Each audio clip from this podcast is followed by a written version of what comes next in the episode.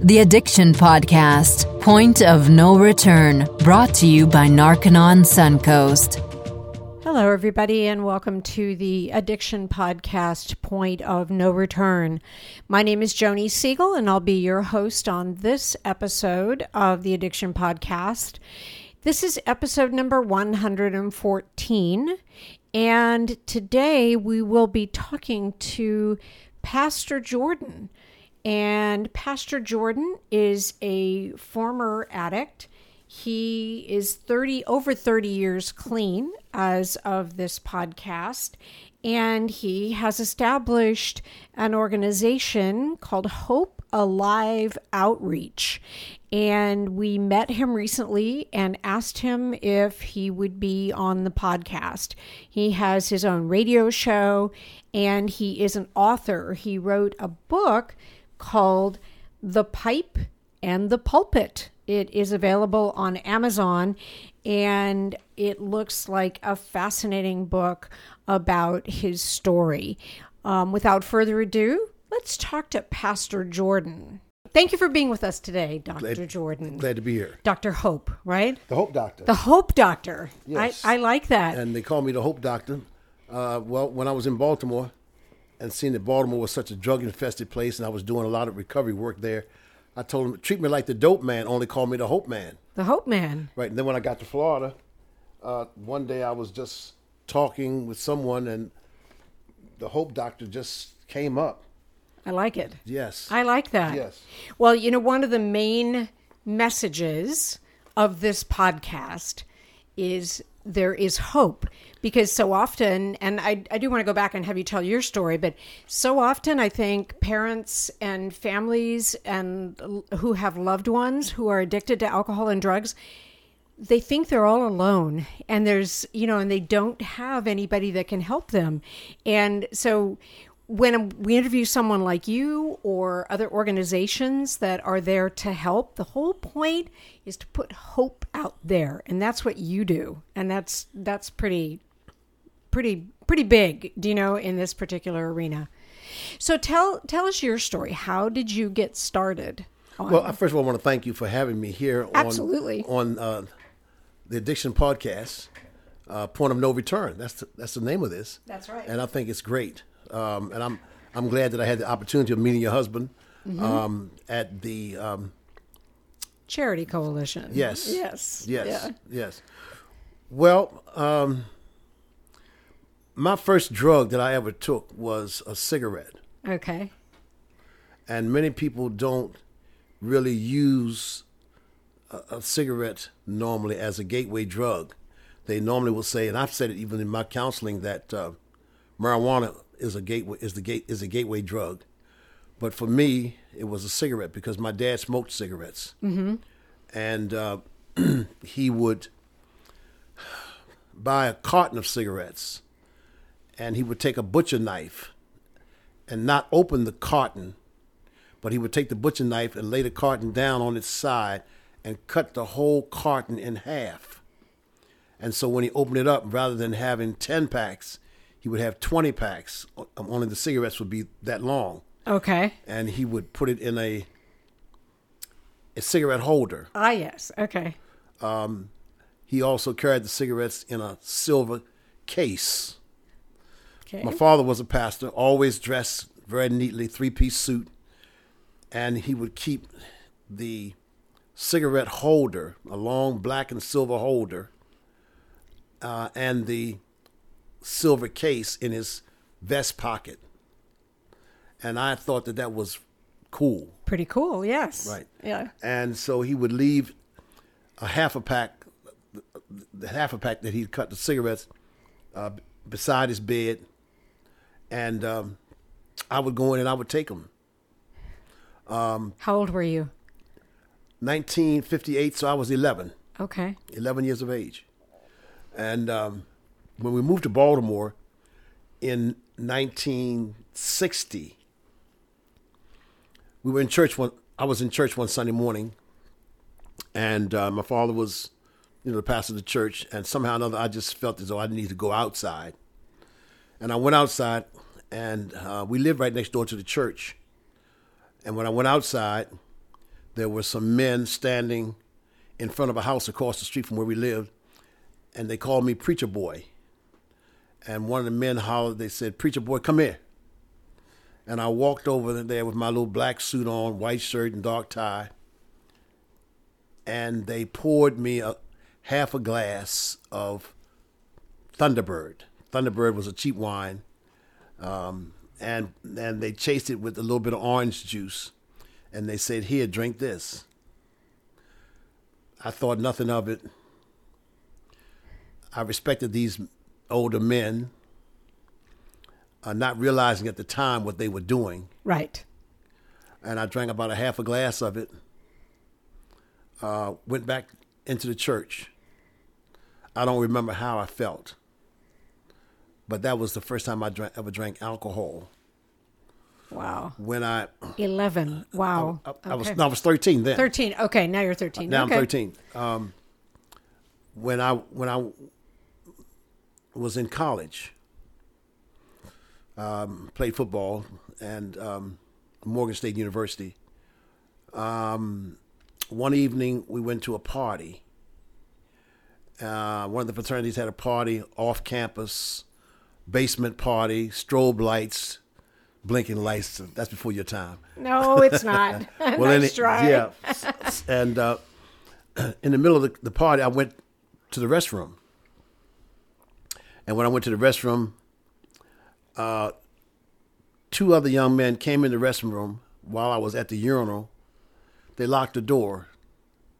And when they locked to the door, when they locked the door, they went over to the sink. And I'm looking back at what they're doing, and they roll up a joint, marijuana, and started smoking it. And so by the time I went over to the, the uh, sink to wash my hands, they just passed me the joint. And uh, I had heard about marijuana, never been in the presence of marijuana before.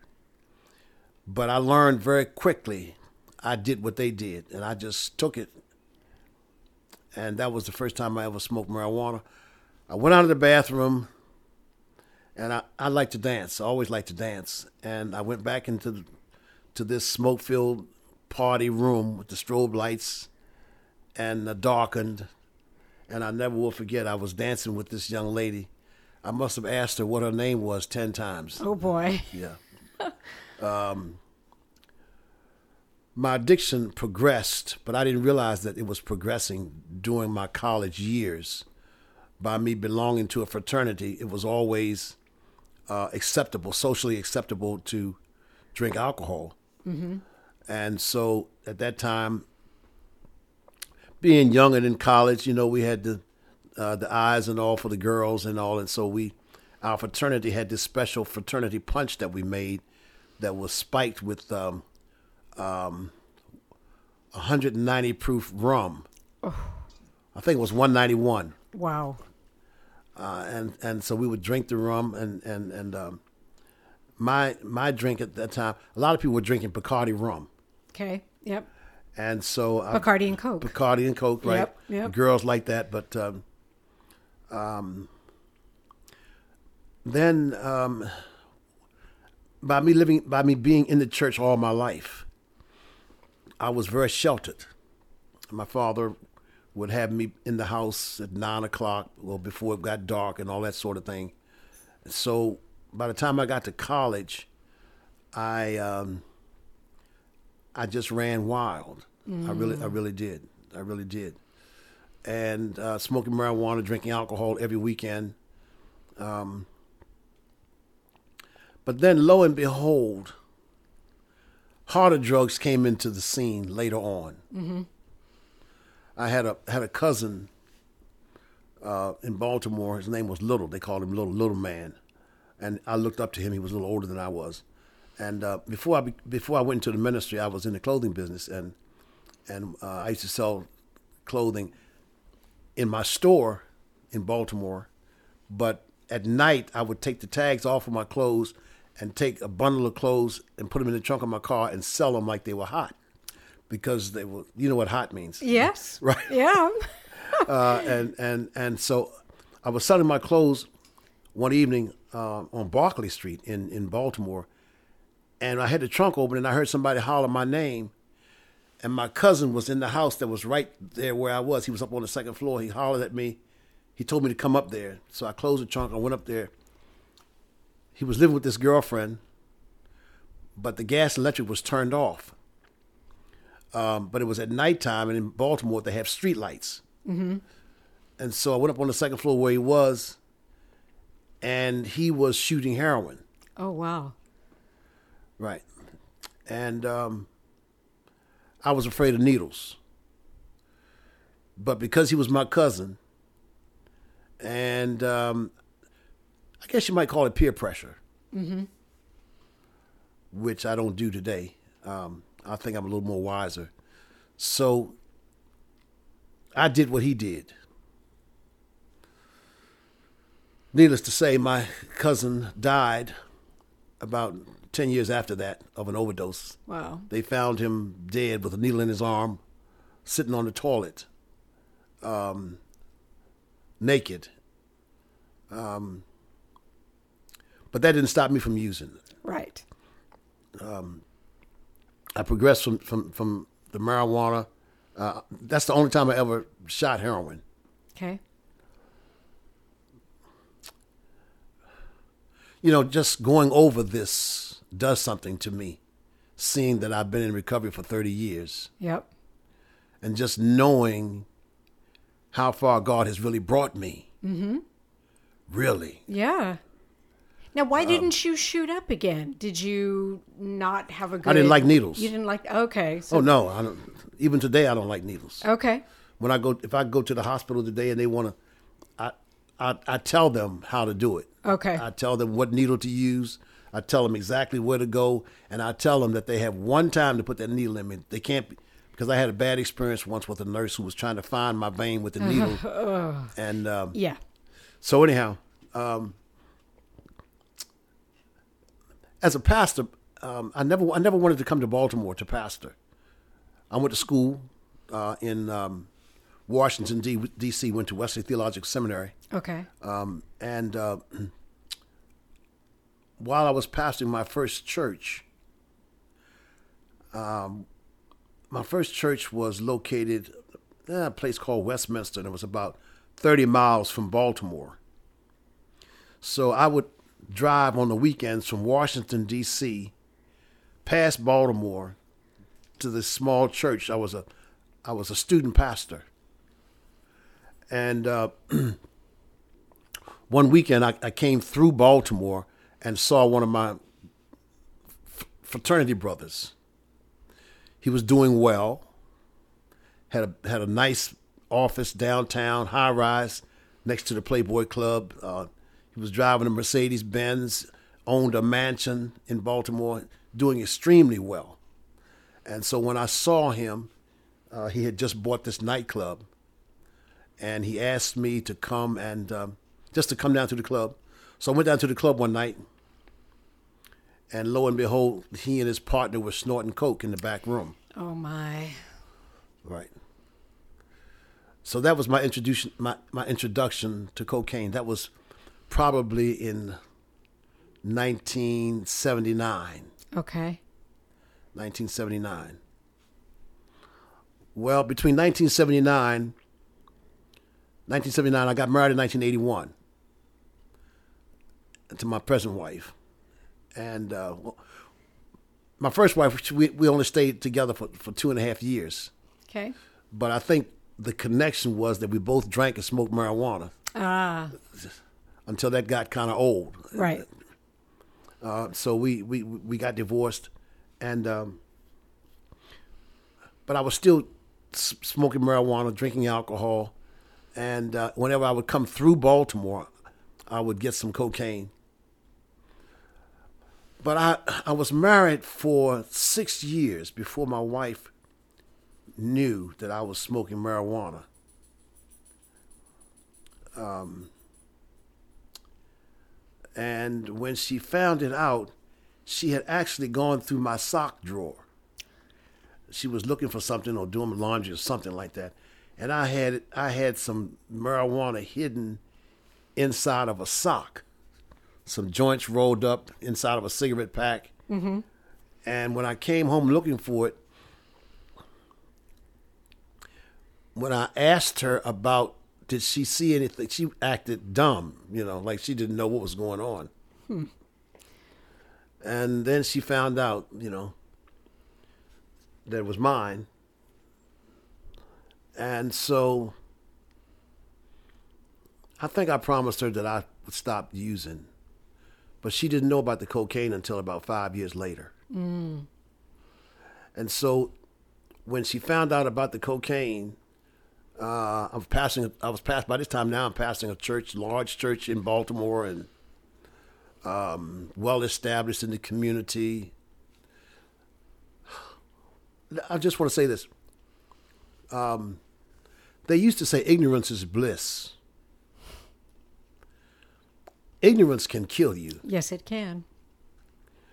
And even though I went to high school, graduated from college, uh, got a master's degree, uh, and went to school and got an earned doctorate degree, uh, and had all of this academic education, I was really ignorant as far as drug and alcohol, drugs and alcohol were concerned, and and the nature of addiction. Mm-hmm. And I thought, and whoever's listening to this broadcast, this podcast, needs to know that social st- social status, economic ability, education, your marital status, social acceptability in the community does not mean that you cannot be an addict or an alcoholic. That's right. And I thought, I thought that addicts and alcoholics were strictly poor people, mm-hmm. lower class people, the down and out, the derelicts. That is a misnomer. I hear you. Yep. I have found being by being in recovery, and I'm not just talking about being clean or being sober. I'm talking about uh, being educated. I have I have I have taken educational courses. I have become um, a certified supervised addiction, drug and alcohol counselor. Mm-hmm. I have run a men's recovery house for 14 and a half years. Wow. I've served on boards and agencies of some major institutions in this country. And I have found out that anyone any living human being can suffer from the disease of addiction and not know it. That's right. But one of the things that I know now is that if anyone is listening and you want to to find out whether or not you are an addict or an alcoholic, try stopping for seven days in a row. No alcohol, no drugs. And I'm talking about illegal drugs. I'm not talking about pres- well, prescription drugs could, could be, be, part of it. Prescription drugs could be included. That's right. because here in Florida, uh, the the overwhelming majority of individuals who have become addicted to pres- to to drugs, opioids, started off by prescription drugs. That's right. They get a prescription from their doctor, and then they yes. become addicted. Yes. Yeah. yeah. Um, so I, I, you know, my mission now um, in my life as a pastor, as a as an outreach individual, um, uh, the mission of Hope Alive Outreach is to give hope to persons who suffer from the disease of addiction, primarily drugs and alcohol. Right. Let me ask you a question. What was your point of no return? You're living a good life. You you have a good job you are, as you said, high in society. At what point did you realize that you had a problem and you needed to do something about it? What was what was that point for you? When I wanted to kill myself. That would be it. Yes. And when I struggled with how was how I was going to do it. Did you actually try? I no. Oh, okay.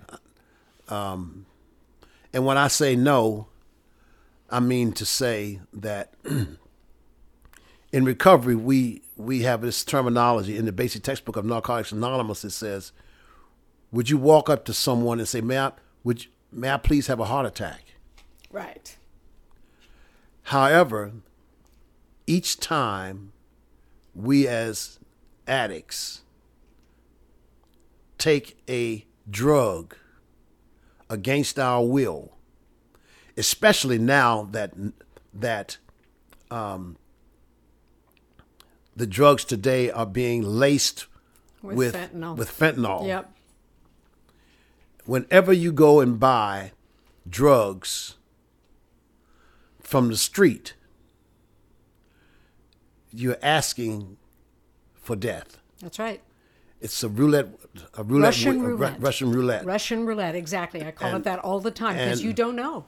and and anyone because I, I mean I work with I work with I, this is something that I do on a daily basis so Right. I'm not just talking off the top of my head I know. uh, I was in a meeting last I was in a meeting last night um, and um, uh, there was this young man was sharing in a Narcotics Anonymous meeting it was it was it was the end of the meeting and, and at every end at the end of every meeting we always say we have run out of time, but if there's anyone here who has a burning desire, this is the time for you to share.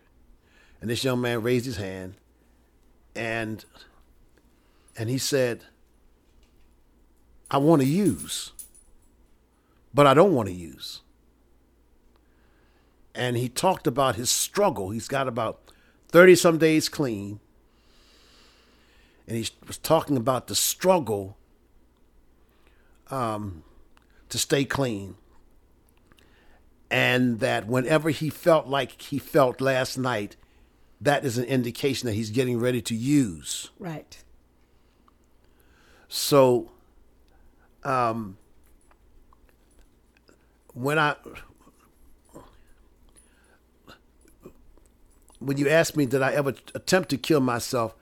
I did not attempt to kill myself by putting a gun to my head, which I could have done, Right. or by, or by running into uh, a brick wall, or by stepping out in front of a bus. But at the end of my addiction, when I was smoking cocaine.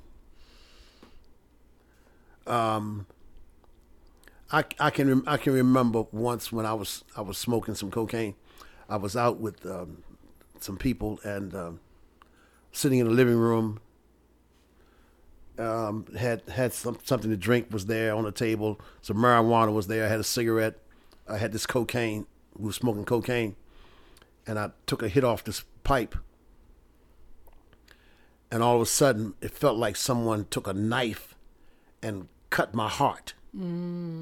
So, so I put the pipe down very quickly, grabbed my heart, and began to pray like Jesus was standing right there and made all these promises and holding my chest because I really thought I was going to die Wow.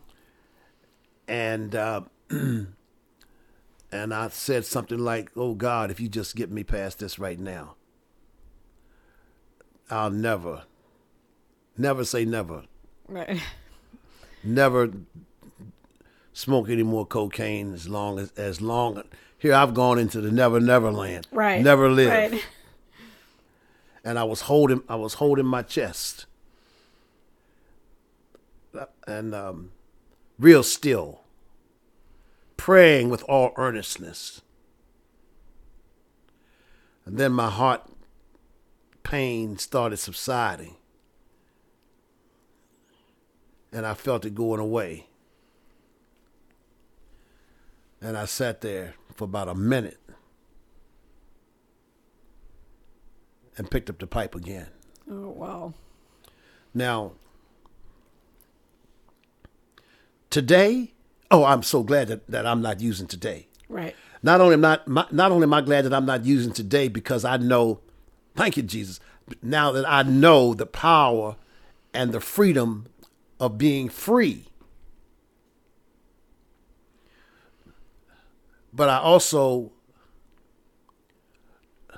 appreciate and am grateful, eternally grateful, that the obsession and compulsion to use a drink or a drug today is is not there. It's gone because I've done a lot of hard work to accomplish that Right. and to have stability in that. Right. This is not something that comes overnight. It's not easy. All right. Yep. Um, I just left um, uh, Suncoast. Narconon Yep. Center there, and as I as I toured there uh, with one of the consultants, she was showing me around and all of the you know the various rooms and that they had in classrooms and exercise room and all that sort of thing, and um, I'm as I was looking at some of these individuals who were there, I'm just wondering how deep is this going to sink in? Mm-hmm. Because just because you go into a treatment center doesn't mean that the treatment goes into you. That's right. So I tell people that I recover the same way I used, with intensity. Mm-hmm. Yes. Um, I am as serious about my recovery as I am about another recovering addict's recovery. Right. And I mean that sincerely. Yep. Um, I found out that it's impossible for me to use a drink or a drug when I'm trying to help somebody else. It's true. You know, I, I would never tell my children or tell someone else, don't smoke a cigarette, and I've got a cigarette in my hand. Right. Right. Um, and I've also found out that if I really want to increase my inc- recovery, my first sponsor told me A helping B helps A the most. Right. When I help you, I'm helping myself the most. So that's that's that's my eternal, everyday um, trek. Is in that 12th step, which says having had a spiritual awakening as a result of these steps, we tried to carry the message to addicts and practice these principles in all our affairs. Right. And and so that's what I do. I don't. I'm, I mean, I don't just talk about that. And so You walk the walk and talk the Hey. talk and live it. live it. Yeah. I, got to live it every day. you know? And and so um, when when I was would, would be around uh, my drug friends, they knew I was an addict. They knew when I was high. Right. When I came home, my wife knew when I was high. Mm-hmm. I didn't have to have to tell her. So when I'm around recovering, when I'm in, a, in an NA meeting or AA meeting or or teaching or or sharing somewhere about recovery, um, my daddy used to say, "What you do sounds so loud, I can't hear what you say." Oh, yeah, yeah, yeah. Yep. Makes sense. Yep. Yeah, but in but but I believe in, in in the outreach that God has given to me that what I that what I do sounds so loud. You don't need to listen to what I'm saying. That's right. All right. really? point. Yeah. Oh yeah. Oh yeah. Yeah. Yeah. Oh yeah. Uh, I'm I make an analogy. Uh, in my in my younger days, uh, I was I was a uh, a bouncer in a in a burlesque club once, and um, most of the clientele were white, Okay. um, and and and the gentleman who owned who ran the club was mafia related, Okay. and so by me working for him, uh, I had some um, associations with people who were unscrupulous Right. and I learned, I learned to not only hear what an individual was saying, but to look at them and see how they were saying it. And so, if certain people said to you, you better stop that, the way they said it was more powerful than what they said. Right. Just a reminder that you are listening to the Addiction Podcast Point of No Return. For further information on the podcast, we have a website. The URL is theaddictionpodcast.com. So check us out. All of our episodes are up there. And if you'd like to email us, the email is theaddictionpodcast at yahoo.com. We also have a Facebook page, and you can reach out to us there as well. For further information on Narconon Suncoast, call 1 877 339 3324. That's 1 877 339 3324. It is an anonymous call. Do you have a loved one struggling with drug addiction and you've tried everything to help them and failed? Bobby Newman a certified drug counselor with 30 years' experience and an over 85% success rate as an interventionist, has created a series of 12 videos that you can use right now to learn every step to get your loved one to agree to treatment. Call 1 866 989 4499 today and say podcast and get a 10% discount or go to newmaninterventions.com and type in the word podcast for a 10% discount. That's newmaninterventions.com and the word podcast. This service comes with a free one hour consultation with Bobby. So when I say to you, those of you all who are listening, if you suffer from the disease of addiction, if you know of someone who suffers from the, from the disease of addiction, there is hope for you. There is a way out.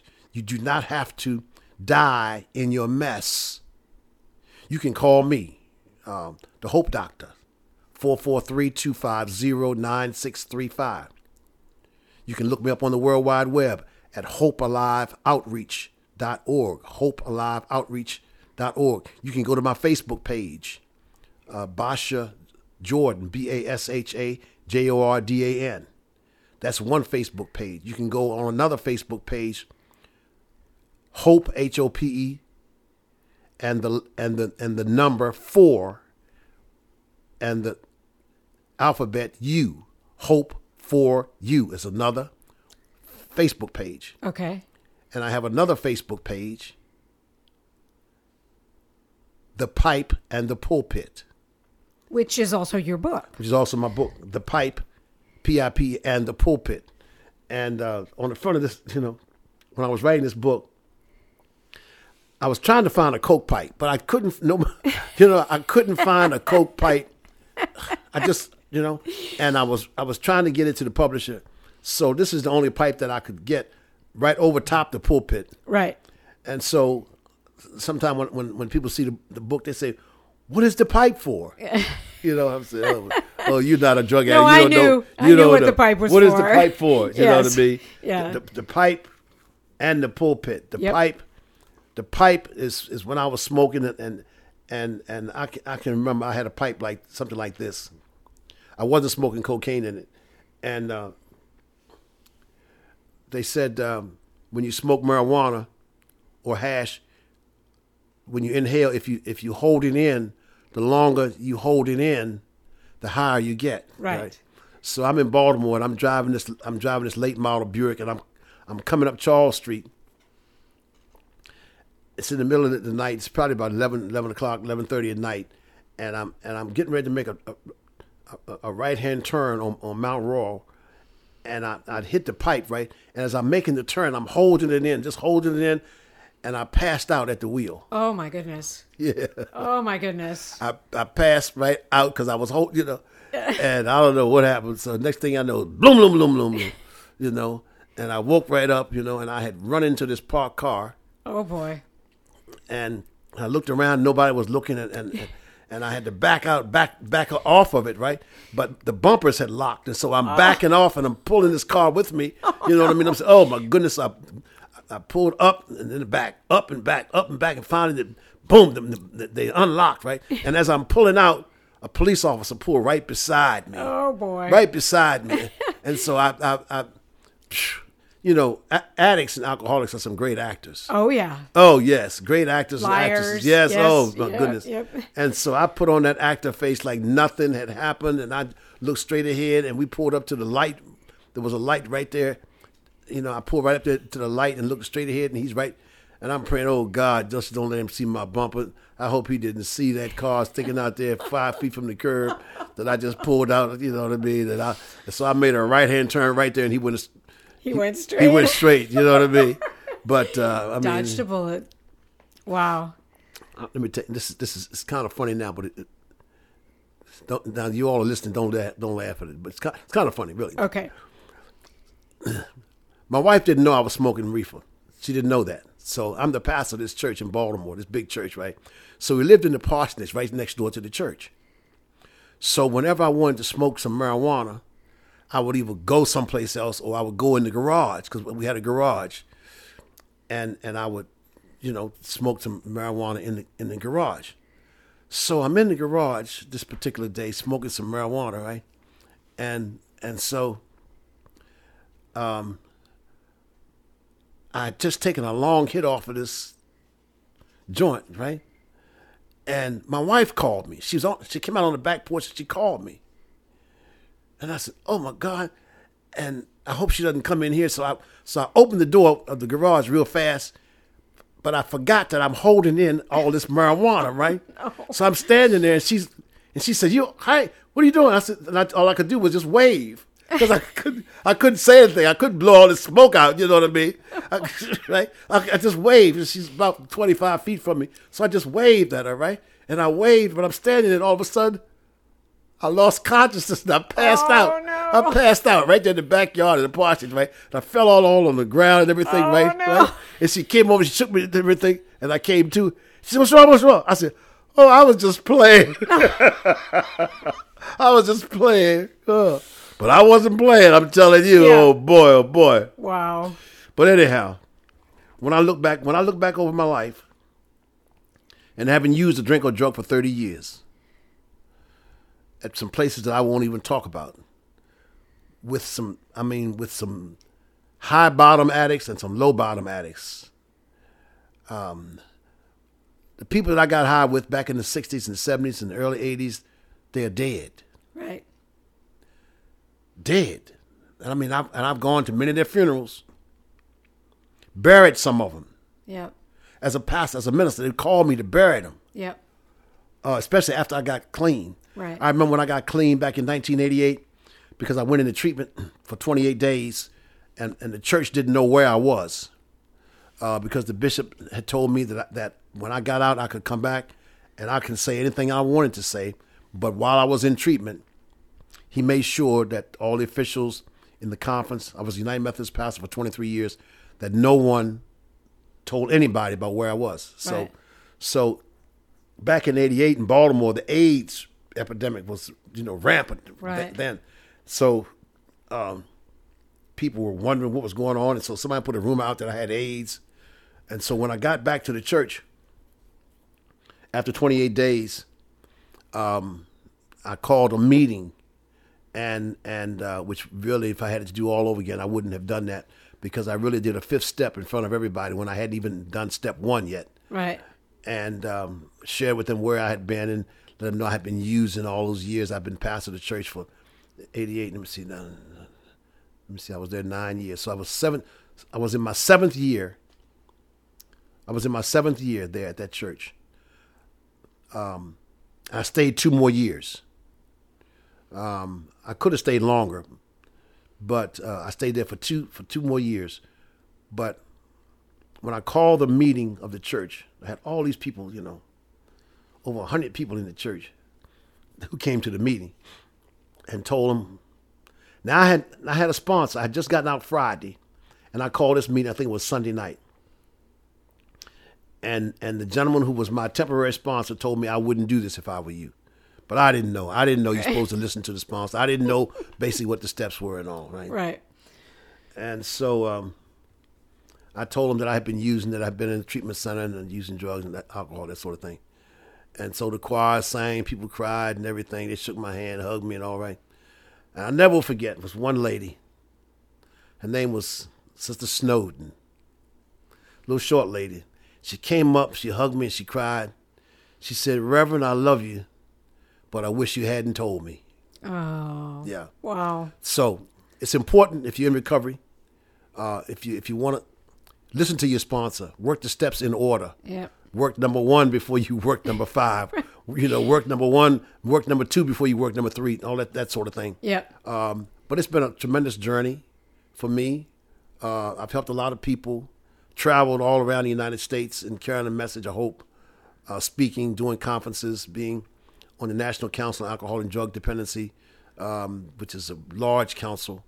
Um, I've been on, on on the on the board of the Tuerk House, which is a large treatment facility in um, in Baltimore. I've I've worked with Father Martin's Ashley, which is a world renowned um, treatment facility in in uh, in Havre Grace, Maryland.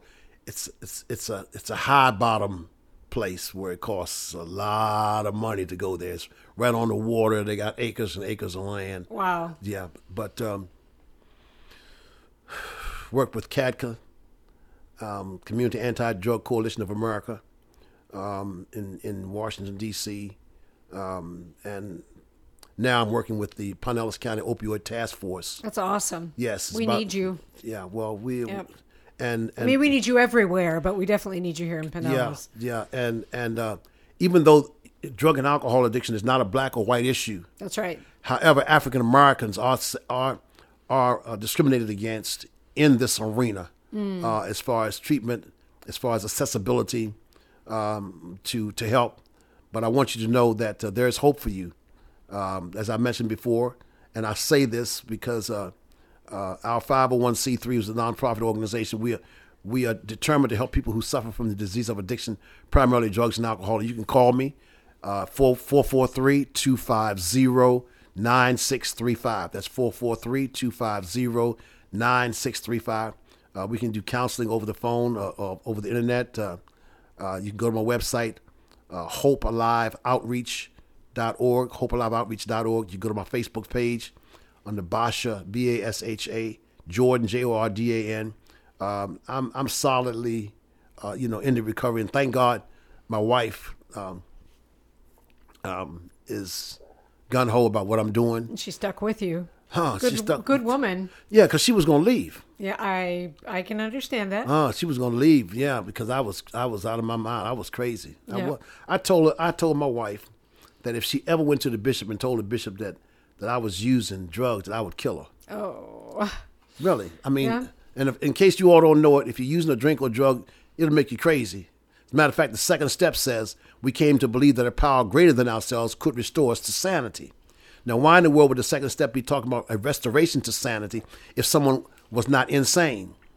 because you lose it on drugs. You are insane on drugs and Sure. alcohol. Yeah. The things that people do for a drink or a drug.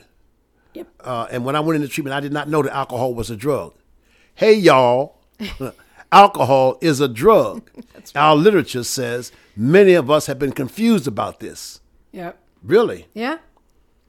Well, I can tell you, you got you already created a bunch of controversy because you pointed out that marijuana is, in fact, a gateway drug. Yes. And every time we talk about that, we get flack on Facebook, and I don't care because. Yeah 90% of the people that come on this podcast that tell their story of addiction started on marijuana. Started with marijuana, yeah. That's right. And and um I mean, I've smoked hash. I mean, we don't we don't don't hear about hash today. Right. But but but but hash uh, to me was uh when I was using, I'm, I'm speaking in dope fiend terms now, you all. Right. Uh, uh, the hash to me was more powerful than than um, um, uh, marijuana. Hash is hash is, is is, is is an opioid derivative. Okay.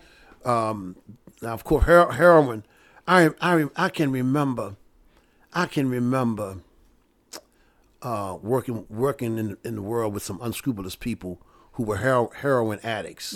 I'm talking about pimps and prostitutes. Right. Um, and um, um, I have seen, I have seen women um, shoot dope, shoot shoot heroin, and and seen the progression of being happy and joyful and eyes all open to going into a deep nod when they didn't even know who they were or where they were. Right. Um, but I was determined that I was not going to do that. I, you know, um, and um, to think, one of the things that I found out in recovery, a lot of you know a lot of AAs think they're better than AAs than NAs. And- right. A lot of alcoholics think that they are better than than drug addicts, and that is a misnomer. that Addiction is addiction. It is. Yeah. It is. Yeah. Um, um, you, you, I believe that we have more alcoholics in America than we do drug addicts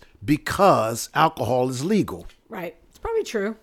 It's probably true. But today, because of the opioid epidemic, and even in Pinellas County alone, there are 1.5 individuals who are dying every day from opioids alone. Right.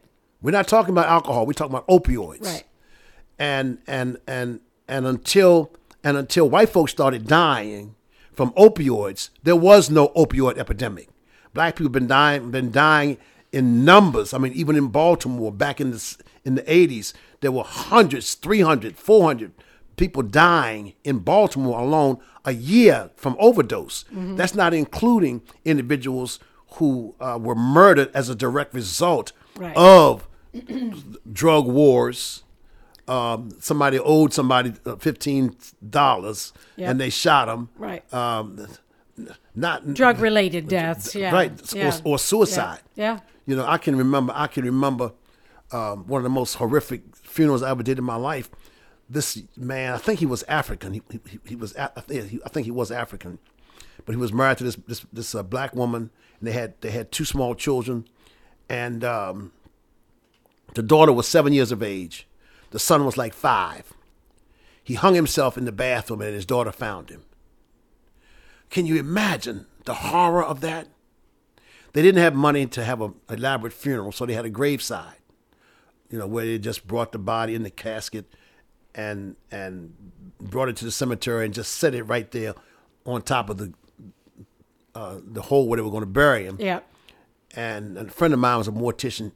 Uh, he was standing there, and so they, they got me just to do a little graveside service. And um, somehow or another, they opened the casket. They opened the casket, Okay. uh, and and um, the mother or the wife and the two children were sitting about three feet from the casket. I mean, just right there. Right. And when they opened that casket and saw that man, oh my God. Wow. I said, close it. Yeah. Why? Yeah. I why said, close it. Yeah. Um, the little boy grabbed just grabbed his grabbed his mother. The girl just shoved herself up into her mother, and I just I said, "To- close it. Um, the horror. I I buried a boy once in Baltimore. Um, it was a drug it was a drug deal. It was about I don't know maybe 19, 18. Shot him out of his shoes. You know when you get shot, by certain ammunition. It it'll it will it will literally take you up out of your shoes. Wow. People don't people, people you don't, don't know that unless Yeah. you unless you've seen it. Right. You know. Um, I had I had a woman in my church who, and I want to talk to some mothers. A woman in my church. Her son was a heroin addict, and her attitude was, as long as he's not out in the street, long as he's using in the house, he's all right. I'd rather have him in the house, right? She's on her way to church one Sunday morning. She calls her son. He lived in the basement. He didn't answer. She went to go downstairs into the basement. And there he is lying on the steps, dead, with needle in his arm. Horrendous. Horrendous. But today, I don't care what race you are, how old you are, what your economic status is, there are too many people dying from this out of pleasurable ignorance. Right. There are only th- they. I used to say there were only two ways out of drug addiction, but there are three if you want to count that. There's recovery. There's going to jail and spending the rest of your life there, or there's death. Yes. It's as simple as that. Yeah. And it doesn't matter where your loved one is using. Yeah. It Doesn't matter whether they're under the bridge or in your basement.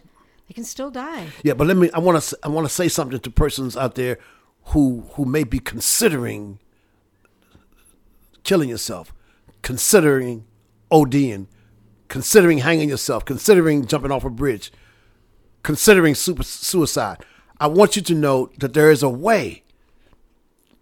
There, there is there is there is a hope for you, That's right. and you don't have to die, but you have to change. That's right. But until the fear of not changing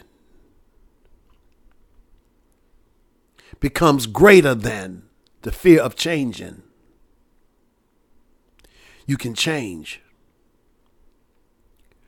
When you have so much fear that you don't know what to do and you don't know how to get out of it, when you when you reach that point in your life, it's time for a change because there's nothing worse than wanting to die. There's a flip side of that, and, and it's a desire to live. And you can live today. You can live today. You can live today. And God will put somebody in your life to let you know you can live today. That's right. God's not going to let you die. I don't care how old you are, how long you've been using, or what you're using. God's going to put somebody in your life to let you know that there's a way. Now, if you take it or not, that's up to you. That's right. But there's another way out other than death. That's right. That's exactly right. You can go to treatment. You can go in detox. You can have somebody, you can have me pray for you. As a matter of fact, I want to pray for you right now. Father, in the name of Jesus, I come on behalf of that person who's listening right now, whose son, whose daughter, whose whose whose whose loved one, whose mother, whose father, whose uncle, whose grandson, granddaughter, oh God, is strung out on drugs and alcohol. Oh God, I plead the blood of Jesus on that person right now. I plead, oh God, that you would send ministering angels to that person right now. Let them know, oh God, that there is hope for them. In Jesus' name, amen. Amen. Thank you so much, Dr. Jordan, the Hope Doctor. Thank you. Thank you Thank for you for doing me. this podcast with us today and Facebook Live. You got people following you. Thank you. Thank you. Thank you for joining us today. Thank you for listening. Please subscribe. And if you like our podcast, please go to iTunes and give us a good review. We'll talk to you next week. You have been listening to the Addiction Podcast, Point of No Return. For more information, call 877 339 3324 or visit www.narcononsuncoast.org. Narconon is a non 12 step rehabilitation program based on the works of L. Ron Hubbard.